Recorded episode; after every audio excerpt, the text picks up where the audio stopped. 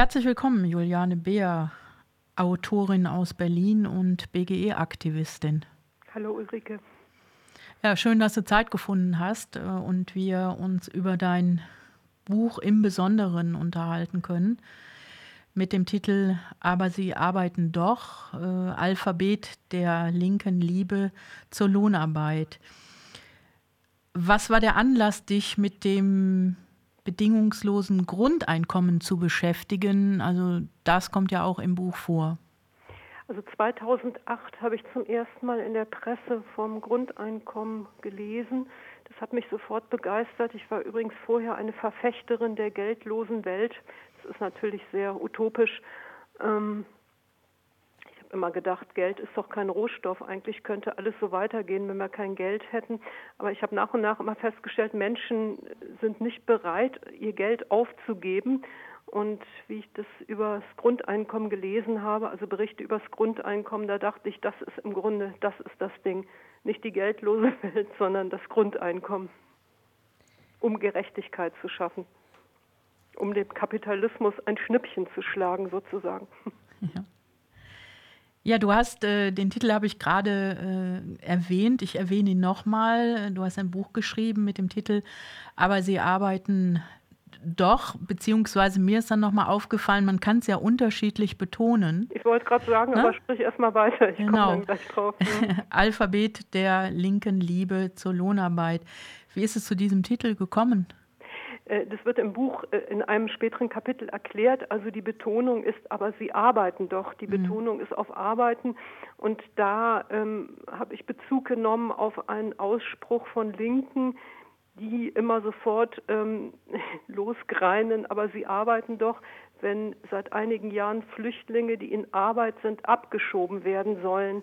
Das ist sehr verlogen von den Linken, weil die Linken sich natürlich immer beschweren, wenn Leute abgeschoben werden und immer sagen, ja, wir hätten so Nützlichkeitsrassismus, was ja auch stimmt dass Leute eben nützlich sein müssen, ähm, um nicht abgeschoben zu werden. Aber wenn dann plötzlich Leute abgeschoben werden, also Geflüchtete, die in Arbeit sind, dann äh, gehen die Linken genau in diesen Nützlichkeitsrassismus, ohne es zu merken.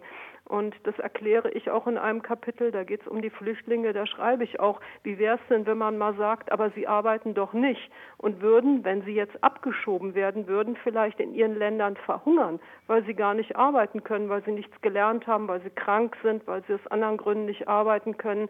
Äh, und ja, wie gesagt, den Titel habe ich gewählt, weil er natürlich auch aktuell ist, weil wir ja immer noch ganz aktuell äh, die Flüchtlingsfrage in Deutschland haben.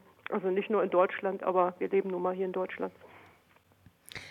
Was übersieht die Linke bei der Digitalisierung? Ich habe jetzt einige Schlagworte aus deinem Buch mal aufgegriffen. Was übersieht die Linke bei der Digitalisierung, beim Ausbau von künstlicher Intelligenz und Industrie 4.0?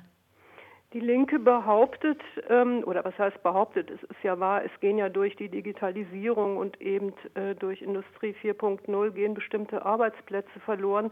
Meiner Meinung nach sind das Arbeitsplätze, die wir nicht haben wollen, die den Menschen, die Menschen auch nicht glücklich machen.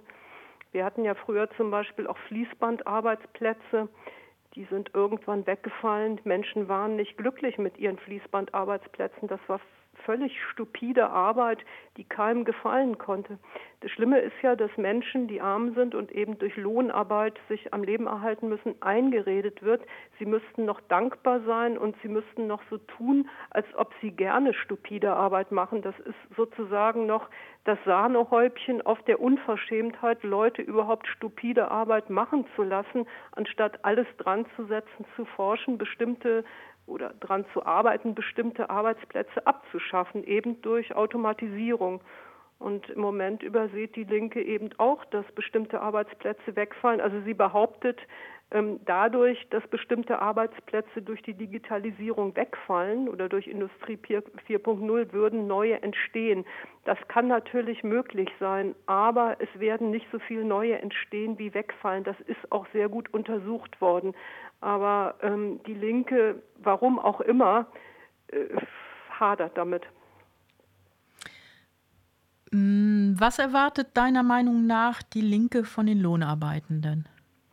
Äh, das ist eine gute Frage. Äh, da kann ich dir eigentlich, da müsstest du, ich sage das jetzt mal ganz frech, da müsstest du eher einen linken Gewerkschaftler oder eine Gewerkschaftlerin fragen.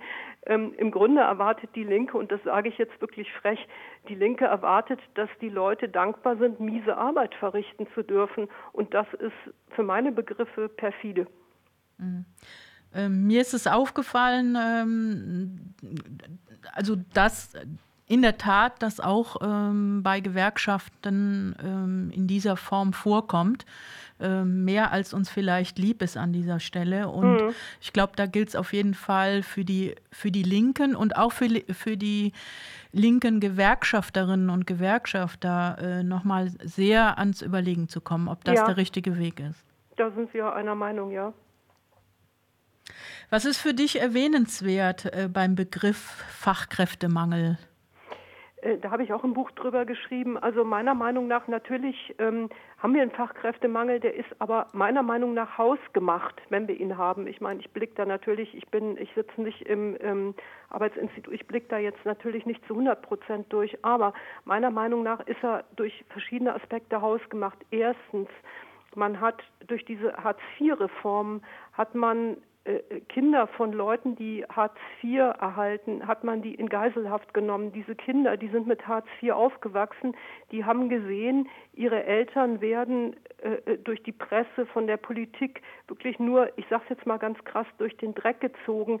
Ähm, die Kinder haben, sie können ja nichts dafür, dass ihre Eltern aus irgendeinem Grund nicht lohnarbeitstätig sind. Diese Kinder haben von klein auf nichts anderes gelernt als Verzicht und Demütigung ihrer Eltern und womöglich noch sind womöglich noch selber in der Schule gedemütigt worden, weil sie eben nicht mit entsprechenden Klamotten da äh, einreiten konnten.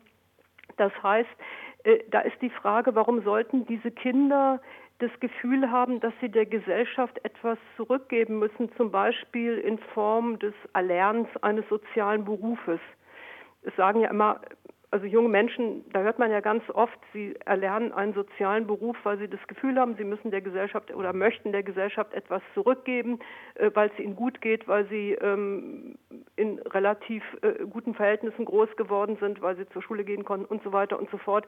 Ähm, warum sollten diese Hartz-IV-Kinder das Gefühl haben? Das ist zum Beispiel für meine Begriffe ein Grund, warum viele junge Menschen in Anführungsstrichen ausbildungsunfähig oder unwillig, wie immer man das nennen will, sind.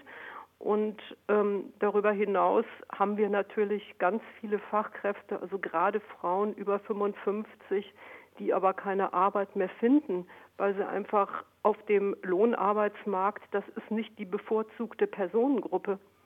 Also ich kann wie gesagt, wenn ich mich im eigenen Bekanntenkreis umschaue, also ich weiß nicht, wie viel gut ausgebildete Akademikerinnen erwerbslos sind, die werden einfach nicht eingestellt. Ich fände es sehr ehrlich, wenn man sagt, wir haben einen Mangel an äh, sehr flexiblen, preisgünstigen Arbeitskräften, Facharbeitskräften. Das, das wäre eine ehrliche Aussage meiner Meinung nach.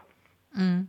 Und vor allen Dingen, dass man auch äh, ehrlich ist und sagt, äh, dass man mit Flexibilität derjenigen, die mh, mm, unterschiedliche Arbeiten annehmen wollen, auch nicht immer umgehen kann. Ja, so. Ja, ich habe äh, noch bei dir gelesen, ähm, du hast ja einige Beispiele auch von Lohnarbeitsplätzen in der Zukunft genannt. Nennen Sie doch bitte mal, ich fand es ganz interessant. Äh, worauf spielst du jetzt an? Zum Beispiel auf, ähm, auf Automatisierung? Ja.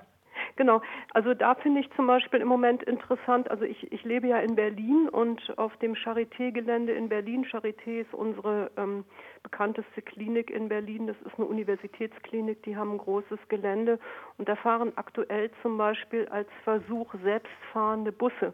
Da fährt kein Fahrer mehr mit. Da kann man also in so einem Bus übers Gelände fahren.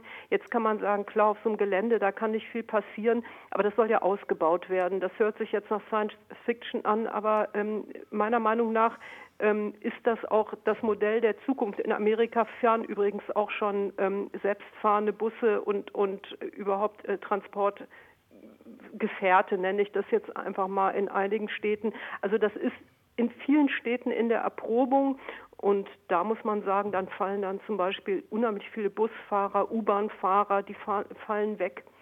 Oder aber in äh, Japan werden Pflegeroboter ausgetestet. Man hat ja früher immer gesagt, die Pflegebranche ist sehr zukunftssicher, weil die einfach nicht durch ähm, Computer ersetzt werden kann. Das dem ist aber nicht so. Also bestimmte Arbeiten, die für Menschen wirklich unglaublich ungesund sind, heben, tragen. Also so, so, eine Krankenpflegerin muss ja alte Menschen hochheben können, die haben es alle im Rücken und deshalb ist es ja auch wirklich gut, dass für solche Arbeiten äh, Roboter eingestellt oder äh, konstruiert werden. Und ähm, da hört man aber in Deutschland zum Beispiel nichts von. Also in Deutschland geht durch die Presse, wir haben aktuell zu wenig Pflegekräfte. Warum haben wir ja gerade ähm, schon mal angerissen. Äh, das aber vielleicht mal in Deutschland durch die Presse gilt, wir, wir beteiligen uns an der Forschung von, von ähm, Robotern, die bestimmte ungesunde Pfle Pflegehandgriffe übernehmen. Das liest man hier überhaupt nicht. Und ich würde sagen, der Grund ist, dass Deutschland eben immer noch diesen ähm, ja, dieser, dieser Lohnarbeitsimperativ, der ist hier so, der hält sich hier von rechts bis links so starr, dass an sowas gar nicht zu denken ist. Also wir sind da ganz weit zurück, würde ich sagen. Ja, und ähm, vielleicht noch eine kleine Ergänzung meinerseits. Man fordert seit ja, Jahrzehnten, wenn nicht sogar Jahrhundert, äh, seitdem es Gewerkschaften gibt, Humanisierung der Arbeitswelt. Äh, also hier, finde ich, beißt sich auch die Katze in den Schwanz. Naja, und die Linken sagen, um das auch noch zu ergänzen, die Linken sagen dann, das ist immer so das letzte Gefecht der Linken, äh, äh, gegen Automatisierung, die sagen dann, äh, äh, also man, man könnte älteren Menschen nicht zumuten, dass sie von Robotern gepflegt werden. Und darum geht es ja erstmal gar nicht. Also es werden ja trotzdem Pflegerinnen für bestimmte Arbeiten weiterhin gebraucht, zum Beispiel Vorlesen oder ähm, Essen servieren. Ähm, die Roboter sollen ja eingesetzt werden für wirklich erwiesen ungesunde Arbeitsschritte. Ähm, und ich finde diesen, ich, ich finde dieses Argument der Linken auch deshalb so perfide, weil es für alte Menschen natürlich noch viel unangenehmer ist, wenn dieser, wie, wie wir im aktuell haben, dieser Pflegerinnenmangel herrscht und ähm, die Leute teilweise in ihren Betten in, in, in vollen Windeln liegen und so weiter und so fort, weil einfach nicht genug Pflegerinnen da sind oder nicht aufstehen können. Das ist ungleich unmenschlicher, als wenn, wenn das ein Roboter macht, würde ich sagen. Wie steht die Partei Die Linke zum bedingungslosen Grundeinkommen? Naja, in der Linken ist ja aktuell, das wissen vielleicht viele nicht, in der Linken ähm, ist das Grundeinkommen erstmal, und das wissen viele auch nicht, kein, äh, kein Modell, das jetzt zum Beispiel im Wahlprogramm steht oder auch, äh, auch nur ernsthaft diskutiert wird. Also die Linke ist mehrheitlich, also gerade auch die linke äh, Führungsriege ist mehrheitlich gegen das Grundeinkommen. Und sie haben aber oder dulden eine Arbeitsgemeinschaft Grundeinkommen in ihrer Mitte. Und ähm, von der Berliner Sektion, da war ich auch drei Jahre lang Sprecherin, weshalb da auch viel ähm, aus dieser Zeit ins Buch eingeflossen ist. Und wir haben vor einigen Jahren beschlossen, eine Umfrage unter Mitgliedern der Linken zu starten, ob sie das Grundeinkommen gerne ins Wahlprogramm haben möchten oder ins Parteiprogramm oder nicht. Und ähm, um diese Umfrage unter Mitgliedern starten zu können, braucht man erstmal äh, 3000 Unterschriften. Und die wollten wir dann sammeln, um diese Umfrage eben starten zu können. Und äh, der linke Vorstand hat diese Unterschriftensammlung dann zur unerwünschten Aktion erklärt.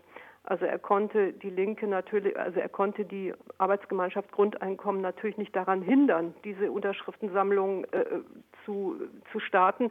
Aber er hat natürlich dagegen getrommelt, was zur Folge hatte, dass ähm, viele sich nicht getraut haben zu unterschreiben, weil man muss ja dann namentlich unterschreiben. Das haben eben viele nicht gemacht.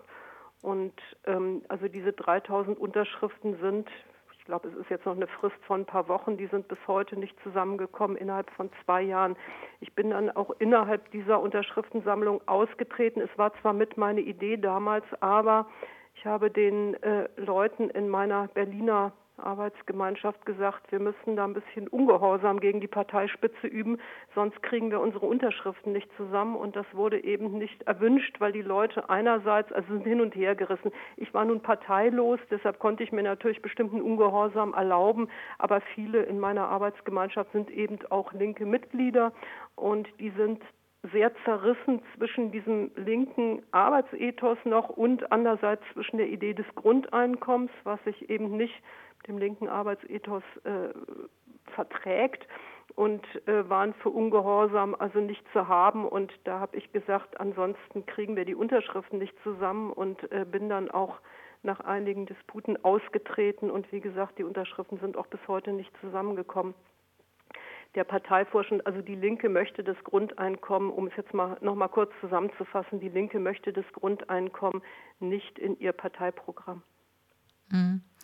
Ähm, interessant ist ja auch, dass äh, Katja Kipping, das ähm, bitte korrigiere mich, habe ich in deinem Buch gelesen, äh, da auch nicht mit unterschrieben genau, hat. Äh, genau. Und sie ist also ja Gründerin des deutschen so Netzwerkes.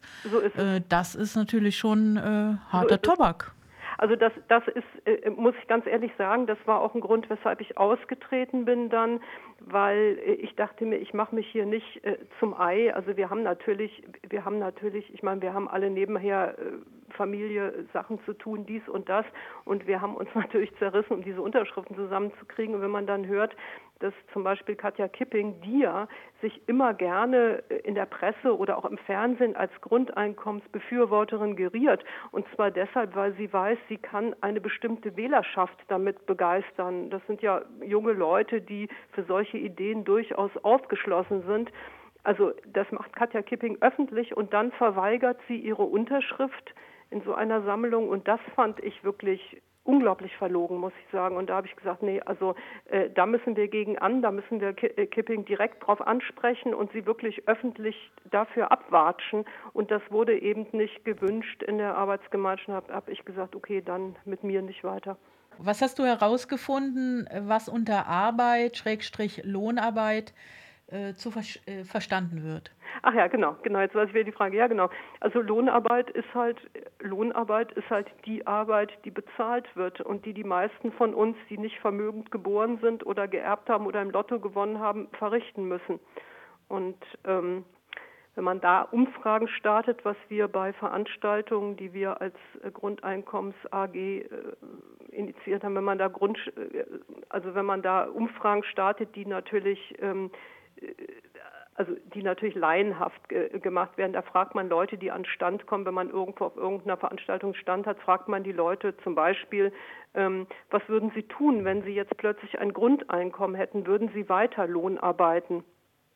Und interessanterweise sagen die meisten schon, dass sie, dass sie weiter Lohn arbeiten würden. Und zwar auch, wenn man sie dann fragt, sind sie denn mit ihrer Lohnarbeit zu 100 Prozent zufrieden? Also selbst wenn die Leute nicht so wirklich zufrieden sind, würden sie trotzdem weitermachen. Ich meine, es ist natürlich wie gesagt, man kann es natürlich erstmal in dem Moment nicht nachprüfen. Man muss sich erstmal darauf verlassen, was die Leute einem, sagen. Aber glaubwürdig kommt das schon rüber. Was aber interessant ist, dass viele sagen, sie würden zwar selber weiterarbeiten in ihrem Job, aber sie sind der Meinung, ihre Nachbarn oder ihre Bekannten würden dies nicht tun. Also komischerweise hält man sich dann selber immer für, ich weiß nicht, ob man das moralisch nennen soll, aber zumindest für arbeitsamer als die anderen. Also das ist schon so interessant, wenn man solche Umfragen startet. Und die meisten sagen dann auch, sie würden deshalb Lohn arbeiten, weil sie einfach das Gefühl haben möchten, gebraucht zu werden. Da, dem habe ich auch ein ganzes Kapitel im Buch gewidmet, weil das ist etwas, was zum Beispiel viele Leute, die ähm, gegen Arbeit wettern, immer vergessen, dass Leute Arbeit auch deshalb brauchen, nicht nur um Geld zu verdienen, sondern weil sie auch gebraucht werden wollen man sagt ja immer, also zum Beispiel auch wie Hartz IV eingeführt wurde, äh, sagte man ja immer, also die Leute, die jetzt hier in der sozialen Hängematte liegen und so, die müssen wir alle mal aufscheuchen und die sind alle faul und die wollen alle nichts tun. Das ist natürlich völliger Blödsinn, weil wenn äh, Menschen wirklich so faul wären, wie, wie immer damals gesagt worden ist, dann hätte man es noch nicht mal gewagt, den äh, so einen Satz wie diesen völlig zu geringen Hartz-IV-Satz anzubieten. Wenn wir, ein, wenn wir eine Nation von faulen Menschen wären, dann hätte jeder wahrscheinlich gesagt, okay, dann gehe ich auf Hartz IV, ist ja prima und dann mache ich noch ein bisschen was nebenher, schwarz beim Nachbarn, Wände streichen und so und dann komme ich schon aus. Nein, die Leute wollen wirklich Lohn arbeiten, weil sie tatsächlich ähm, dieses Gefühl brauchen, von der Gesellschaft anerkannt zu werden dafür, dass sie äh, eine Lohnarbeit verrichten. Und wenn es eine Miese ist, die ihnen selber noch nicht mal groß Freude macht oder äh, die noch nicht mal ihren Interessen ähm, entspricht. Aber sie wollen die Anerkennung durch die Gesellschaft haben. Das gibt ihnen ein gutes Gefühl. Dann da, da haben sie was da werden sie, sie werden gebraucht, sie, sie haben der Gesellschaft etwas gegeben. Wie gesagt, wir haben im Moment eine Generation, die ranwächst, die das etwas differenzierter sieht, aber da kommen wir vielleicht noch zu. Oder ich habe es ja im Grunde schon angedeutet, also zum Beispiel Kinder von äh, Hartz-IV-Betroffenen. Aber so unsere Generation, also ich bin äh, äh über 50, unsere Generation ist tatsächlich funktioniert noch so, dass sie etwas tun will, ähm, um gesellschaftliche Anerkennung zu bekommen, weil, weil man dadurch auch wieder ein gutes Gefühl bekommt. Mhm. Also ich glaube, an der Stelle hat natürlich auch äh, so das kapitalistische Gebilde ähm, dazu beigetragen, natürlich, dass natürlich. die Anerkennung ausschließlich natürlich. über die, äh, die Lohnarbeit mhm. äh, zu kommen hat. Und das hat ja auch im Umkehrschluss zur Folge, dass ich halt ohne Arbeit, äh, ja, ohne Arbeit keine Anerkennung, also bin ich gar nicht mehr genau, irgendetwas. Genau, genau, genau das habe ich auch genau, das habe ich im Buch auch so aufgedröselt, also im Grunde von Anfang an dass man den Leuten, äh, also schon, wie gesagt, also viel früher, als dass man den Leuten von Anfang an seit Anbeginn der, der Lohnarbeit eingetrichtert hat, ähm, sie wären was, wenn sie fürs Kapital arbeiten, was ja im Grunde, wenn man sich das einfach mal nüchtern überlegt, das ist ja vielleicht völlig unsinnig. Da machen sich Leute, ruinieren sich ihr Leben, um, äh, äh um, um dem Kapital was Gutes zu tun. Ich sage das jetzt mal so salopp dahin. Ähm, da könnt, müsste man doch eigentlich sagen, so blöd ist kein Mensch. Aber offenbar hat da jahrhundertelange Gehirnwäsche, hat da gefruchtet. Interessanterweise. Es ist ja übrigens auch, ähm, aber da kommen wir vielleicht noch drauf, äh, in der Religion verhaftet. Also gerade in unserer protestantischen da ist ja die Arbeit ganz hoch angesehen. Ja, das äh, passt eigentlich ganz gut, äh, da jetzt auch noch mal weiter ähm, drauf einzugehen. Gerade auf diesen religiösen Aspekt. Ja, genau. Also da, da gibt es auch ein Kapitel, ähm, das, das tatsächlich, also im Protestantismus, dass man da tatsächlich sagt, äh, der Mensch hat zu arbeiten. Also nicht zu arbeiten ist sozusagen eine Sünde. Das ist, das ist Menschenpflicht zu arbeiten und mit Arbeit kann man sich, äh, kann man sich einen Platz im Himmel sichern. ja. Da habe ich äh, gerade äh, vor kurzer Zeit auch eine Sendung gehört in einem freien Radio. Ähm, und zwar geht, geht es um in dieser Sendung äh, um Erwerbsarbeit in der Literatur, wann ist die da überhaupt zum ersten Mal, hat sie Erwähnung gefunden und an, an was lag es? Das fand ich auch äh, sehr interessant. Was ist denn da rausgekommen? Ähm, also es war zunächst einmal so, dass diejenigen, ähm, ja, man hat halt über ähm, äh, Macht, über äh, Liebe, äh, das waren so erstmal die ähm, herausragenden Themen, mhm. äh, weil ja die arbeitende Bevölkerung überwiegend gar nicht lesen konnte, äh, mhm. geschweige denn auch schreiben. Und ähm, dass man dann nur in bestimmten Kreisen letzten Endes auch ähm, ja, Literatur dann äh, als das ansah, was man, ja, das war halt äh, so eine Nebenbeibeschäftigung. Mhm. Und ähm, ja, das war so 13., 14. Jahrhundert. Äh, da fing das äh, ja erst nach Luther sozusagen, nach äh, fing es an, dass man sich auch ähm, über Erwerbsarbeit ähm, ja, in der Literatur auslässt. Ja. Fand ich nochmal ganz interessant. Mhm, Finde ich auch, das ist interessant, ja. Ja, und ähm, Vielleicht daran anschließend, ähm, äh, Paul Lafargue, auch ein sehr, ja, wie ich finde, äh, überzeugender Zeitgenosse seiner genau. Zeit, äh, der Schwiegersohn von Karl Marx, da hast du ja auch so ein paar Zeilen zugeschrieben. Genau. Bitte lass dich ja, dazu noch mal ein bisschen aus. Genau, der war ja der Erste, der eben äh, gesagt hat, der hat sich eben zu diesem Recht auf Lohnarbeit, darauf hat er sich bezogen und hat gesagt, nee, der Mensch hat ein Recht auf Faulheit. Also so heißt es ja auch eine ganz berühmte Schrift von ihm, die übrigens aktuell immer noch zu haben ist. Die wird immer wieder neu aufgelegt, finde ich auch ganz fantastisch. Dieses Buch oder Büchlein kann ich jedem, der sich dafür interessiert, nur empfehlen. Das heißt, das Recht auf Faulheit. Und da legt er, und das ist ganz modern, finde ich. Also das finde ich für die Zeit wirklich äh, fantastisch modern, wie er darlegt, dass der Mensch eben nicht zum Arbeiten geboren ist, sondern der Mensch ist dazu geboren, sich zu entfalten. Und ähm, ja, und das legt er in dieser Schrift dar. Aber damit war er nicht sehr beliebt unter seinen Zeitgenossen und bei seinem Schwiegerso äh, bei seinem Schwiegervater Karl Marx erst recht nicht. Und ähm, komischerweise, oder was heißt komischerweise, also äh, interessanterweise ist er so unter den Mainstream-Linken, ist er, äh, ist diese Schrift auch alles andere als, als ähm, beliebt. Also die äh, steht nicht ganz vorne in linken Buchregalen.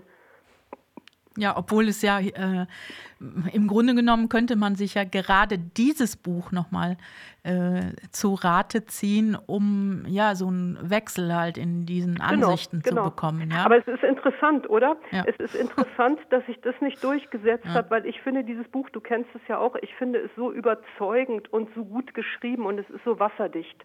Ja. Also es ist an keiner Stelle, wo man sagt, naja, das einzige Pech, sage ich jetzt mal. Das einzige Pech ist, dass es zu Lafargs Zeit natürlich noch keinen Sozialstaat gab.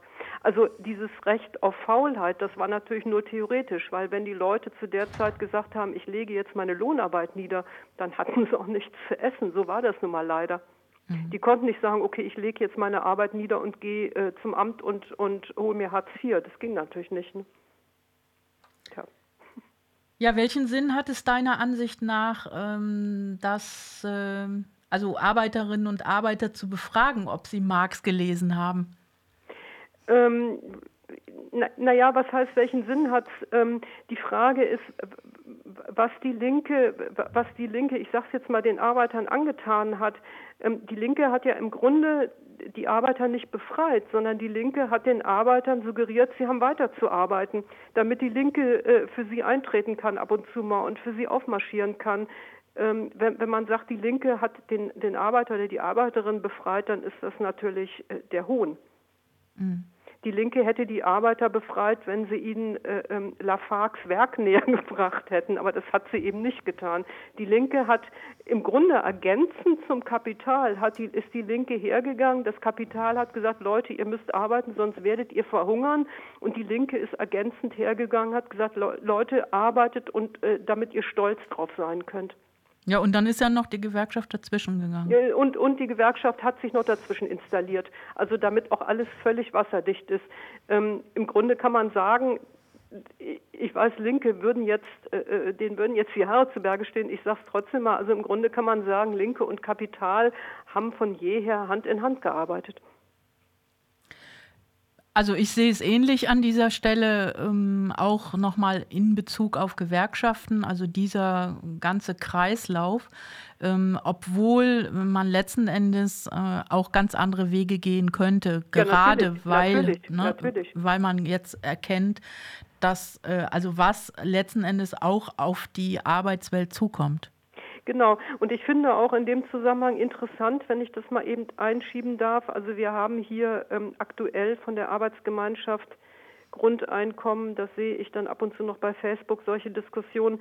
Da hatten wir einen Gewerkschafter, ich will jetzt keine Namen nennen, aber der auch in der linken, ähm, der auch im linken Vorstand ist, also auch im, im Bundesvorstand und der also wirklich aus allen Rohren schießt gegen das Grundeinkommen. Ich glaube, der ist aber insgesamt bekannt. Der ist bekannt, okay, aber wir lassen jetzt den Namen trotzdem ja. mal weg. Er hat im Spiegel, äh, letztens ja. hat der Spiegel ihn interviewt, das hast du wahrscheinlich ja. auch gesehen. Der Spiegel hat ihn interviewt und ich äh, pick mir jetzt mal nur die Überschrift raus. Also er hat dann irgendwie als Überschrift hat der Spiegel auch übernommen, äh, es kann eben nicht jeder tun, was er will.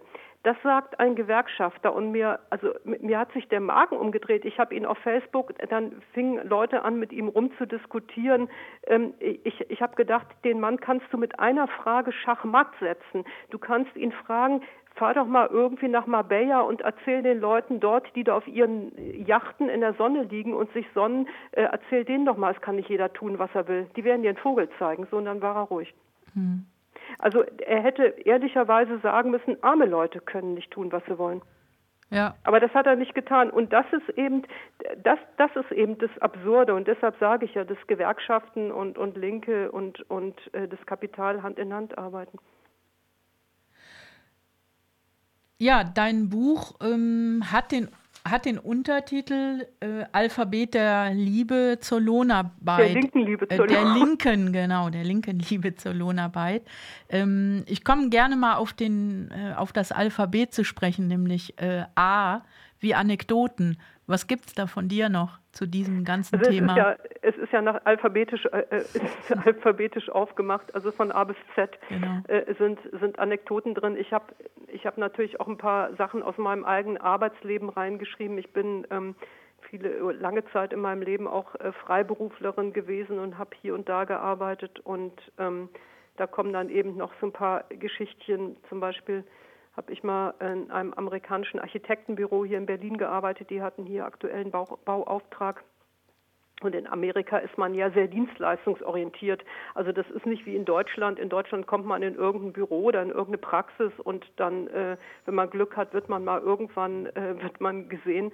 Äh, in Amerika ist das so, wenn wenn wenn dann Leute kommen, Geschäftspartner, also da sind zig Leute angestellt, um die erstmal zu begrüßen, um die zu fragen, ob sie was trinken möchten. Dann äh, werden sie hingesetzt, werden sie platziert oder auch in Konferenzen ähm, hat man dann jemanden neben sich sitzen, der übersetzt und macht und tut. Und äh, dafür wurde ich zum Beispiel auch als Servicekraft, als deutsch-englisch sprechende Servicekraft eingestellt. Und äh, da wurden wir also entlohnt. Sowas kann man sich äh, aus deutschen Firmen überhaupt nicht vorstellen. Das war da eine Selbstverständlichkeit und ähm, die Amerikanerinnen, die dort gearbeitet haben, die fanden das immer völlig absurd, also das waren Amerikanerinnen, die hier in Berlin leben, schon auch schon längere Zeit. Die fanden das immer völlig absurd, wie in, Ameri äh, wie in deutschen Betrieben bezahlt wird. Das konnten die gar nicht fassen. Nun muss man natürlich sagen, in Amerika sind auch die Preise andere, also die Lebenshaltungskosten. Du kannst natürlich in New York, kannst du umgerechnet niemandem äh, 19 Euro Stundenlohn zahlen, da, da verhungern die Leute mit. Wobei das natürlich auch getan wird, aber eben für bestimmte qualifizierte Jobs eben dann nicht. Also äh, das, diese, diese, dieser Mindestlohn in Deutschland, das, das ist auch so ein Witz. Ähm, natürlich ist es gut, dass wir einen haben, aber wir haben aktuell einen Mindestlohn von 9,50 Euro oder so. Und da haben ja auch schon äh, also zig Leute ausgerechnet, dass wenn man zum Beispiel sein Leben lang, also 35 Jahre, für diesen Mindestlohn arbeitet, dann hat man nachher eine Rente, die man sich beim Sozialamt aufstocken lassen muss. Und genau diese älteren Frauen haben wir ja auch aktuell, also Frauen, die zum Sozialamt gehen müssen, weil sie eben noch aus, in Zeiten gearbeitet haben, wo es noch nicht mal diesen Mindestlohn gab, oder äh, Frauen, die zur Tafel gehen. Also wir haben ja eine unglaubliche Seniorinnen, natürlich gibt es auch Senioren, die arm sind, aber gerade unter Frauen, also eine unglaubliche Frauenarmut, eine Armut älterer Frauen. Und das ist natürlich nicht vom Himmel gefallen, sondern das kommt daher, weil in Deutschland also wirklich beschämend niedrige Löhne gezahlt werden. Was eher wahrscheinlich eher so eine fiktive Frage, aber ich, ich stelle sie einfach dir mal. Hm. Was ist zu tun, dass die Linke oder Linke von einem BGE überzeugt sind? Ja, das ist eine gute Frage. Also meiner Meinung nach ähm, ist die Linke, ich, ich will jetzt hier nicht schwarz malen oder pessimistisch sein, aber ich glaube, die Partei Die Linke in ihrer momentanen Verfasstheit die kann man, glaube ich, nicht davon überzeugen. Weshalb mir das auch immer so leid tut, weil diese Bundes- und Landesarbeitsgemeinschaft Grundeinkommen macht unheimlich gute Arbeit. Also die Leute, wir haben da auch Leute, die sich wirklich mit Finanzierung und, und mit diesem Grundeinkommensmodell beschäftigen, wie es finanziert werden könnte durch, durch Steuern ab einem bestimmten Verdienst und so weiter und so fort. Das kann man übrigens im Netz nachlesen. Ich schicke dir da noch den Link, vielleicht kannst du den auch noch einbauen in die Sendung. Ja, gerne. Ähm, da, also da gibt es schon wirklich, die, die machen eine unheimlich gute Arbeit und ähm, es ist für mein Empfinden wirklich innerhalb der Linken für die Katz, weshalb ich mich immer frage, warum treten die nicht geschlossen aus der Partei Die Linke aus und machen ähm, innerhalb einer Initiative oder eines Bündnisses, das kann man ja überlegen, welche Rechtsform man da wählt, machen diese Arbeit wie, weiter, weil meiner Meinung nach ist die Linke einfach nicht davon zu überzeugen und das hat einen Grund. Wir haben nämlich im Bundesvorstand der Linken sowohl ganz viel Gewerkschaft sitzen, und die Gewerkschaft ist ja der Meinung, dass wenn wir ein Grundeinkommen haben, dass sie nicht mehr gebraucht werden. Ob das so ist oder nicht, ist eine andere Frage. Ähm, aber wir haben eben im Bundesvorstand der Linken auch viele sozialistische Gruppen sitzen. Also wirklich Leute, die ähm, äh, also ich will mich da jetzt gar nicht drüber auslassen, aber die, die völlig, äh, also überhaupt nicht mehr zeitgemäße sozialistische Ideen da mit reinbringen, die überhaupt nicht mehr umsetzbar sind. Also ich würde sagen, völlig anachronistisch, also überhaupt realitätsfern. Und ähm, die dominieren den ähm, die dominieren den Vorstand, den Bundesvorstand und deshalb ist meiner Meinung nach in Sachen Grundeinkommen da eigentlich nichts zu reißen. Mhm. Also man müsste, auf, um auf deine Frage zu antworten, um jetzt nicht ganz negativ zu sein, man müsste einmal den ganzen Vorstand austauschen. Ja gut, ist eine klare Ansage. Ne? Ja. Äh, es gibt ja auch ein paar wirklich gute, auch Bundespolitiker der Linken, jüngere, jüngere ja, ja, ja, äh, auch. Äh, die hier zum Beispiel in Schleswig-Holstein ähm, von hier aus agieren. Ähm, und da sage ich mal so, da kann ich kann ich nur hoffen oder äh, sollten wir hoffen, dass die dann ein bisschen mehr noch Fuß fassen in der Partei. Ja, natürlich. Also ich wollte jetzt auch damit nicht sagen, dass jeder oder jede, die oder der in der linken Politik macht, schlecht ist. Also natürlich gibt es gute Leute, die Arbeitsgemeinschaft Grundeinkommen hat ja auch Mitglieder. Die Leute machen natürlich gute Arbeit und ähm, also wenn man diese Leute im Vorstand sitzen hätte, dann würde das schon ganz anders aussehen. Ich kann mir Aber auch vorstellen, dass es äh, ja Wählerinnen und Wähler zerreißt äh, wenn, das, wenn ja. wir als Wählende äh, uns für ganz klar äh, zum bedingungslosen Grundeinkommen bekennen mhm. Äh, und auch für linke Politik, äh, dann aber wissen, dass die Linke äh, es noch nicht mal in ihrem Programm aufnimmt, geschweige es denn auch aufnehmen will zurzeit, ja. dann ja. finde ich, bin ich als Wählerin auf jeden Fall zerrissen. Aber es ist äh, gut, dass du das nochmal ansprichst, weil interessanterweise, wenn man zum Beispiel irgendwo auf irgendeiner Veranstaltung einen Stand hat, also ich habe ja lange Jahre oder drei Jahre lang an den Ständen von der Arbeitsgemeinschaft Grundeinkommen gestanden und mit den Leuten gesprochen. Und ähm, Leute, die sich jetzt nicht so explizit für Politik interessieren, waren ganz oft der Meinung, die Linke wäre für ein bedingungsloses Grundeinkommen. Ich kann dir nicht sagen, wie oft ich das von Leuten gehört habe. Also es wissen viele überhaupt nicht, dass die Linke sich da strikt gegen erwehrt. Also der linke Vorstand, den wir im Moment haben. Ich sage es jetzt mal ganz, ganz konkret. Das wissen viele gar nicht. Also viele sind wirklich der Meinung, die Linke steht fürs bedingungslose Grundeinkommen. Diese Sendung wird dazu auch nochmal aufklären. das ist gut. Auf deinem Titelbild deines Buches ähm, liegt ein Affe. Weshalb liegt er da? Der liegt da gemütlich, weil er, ähm, weil er gerade nichts zu tun hat und weil ihm, wo er gerade nichts zu tun hat, nicht deshalb gleich eine Arbeitsbeschaffungsmaßnahme aufgebrummt wird. Deshalb liegt er da gemütlich und äh, schilt. Die übliche Frage an all meine Gäste. Es gibt ab morgen ein auskömmliches, bedingungsloses Grundeinkommen. Was wird sich für dich verändern, Juliane? Äh, naja gut, ich würde, ich würde wahrscheinlich, ähm, oder was heißt wahrscheinlich, also ich würde genauso weitermachen wie bisher. Also das muss ich, muss ich jetzt wirklich sagen, es wird sich bei mir nicht so viel ändern. Ich würde weitermachen wie bisher, weil ich natürlich in der glücklichen Situation bin, das muss man einfach sagen, dass ich keine äh, wirklich üblen Jobs machen muss. Und, und, und darum geht es ja im Grunde. Es geht ja nicht darum, dass wir alle nicht arbeiten wollen. Es geht darum, dass wir üble Jobs nicht machen wollen und dass gefälligst wir erwarten äh, von Wissenschaftlern, dass die Maschinen und Roboter entwickeln, die uns üble Jobs abnehmen. Also wenn wir ein Grundeinkommen haben, dann, dann ist das, ändert sich was für Leute, die sich tagtäglich krank und krumm machen auf ihren Lohnarbeitsstellen. Für die ändert sich dann was. Und das ist auch gut so. Ich möchte zum Schluss äh, deinen Text auf, von deinem Buch vorlesen, der auf der letzten Seite steht. Lohnarbeit, ja bitte, wenn sie notwendig ist und gut bezahlt wird. Ist doch selbstverständlich. Nicht in Deutschland, auch nicht unter Linken. In Deutschland ist Lohnarbeit Selbstzweck, Erziehungsmaßnahme, eine Veranstaltung gegen soziale Isolation. Lohnarbeit ist zum Almosen für all die verkommen, die gebraucht werden wollen, weil man ihnen über Generationen einredete, dass nur die, die malochen, eine Daseinsberechtigung genießen. Nicht in diesem Sinne, äh, liebe Juliane, darf ich mich für das Gespräch recht herzlich bedanken. Ich bedanke mich auch ganz herzlich.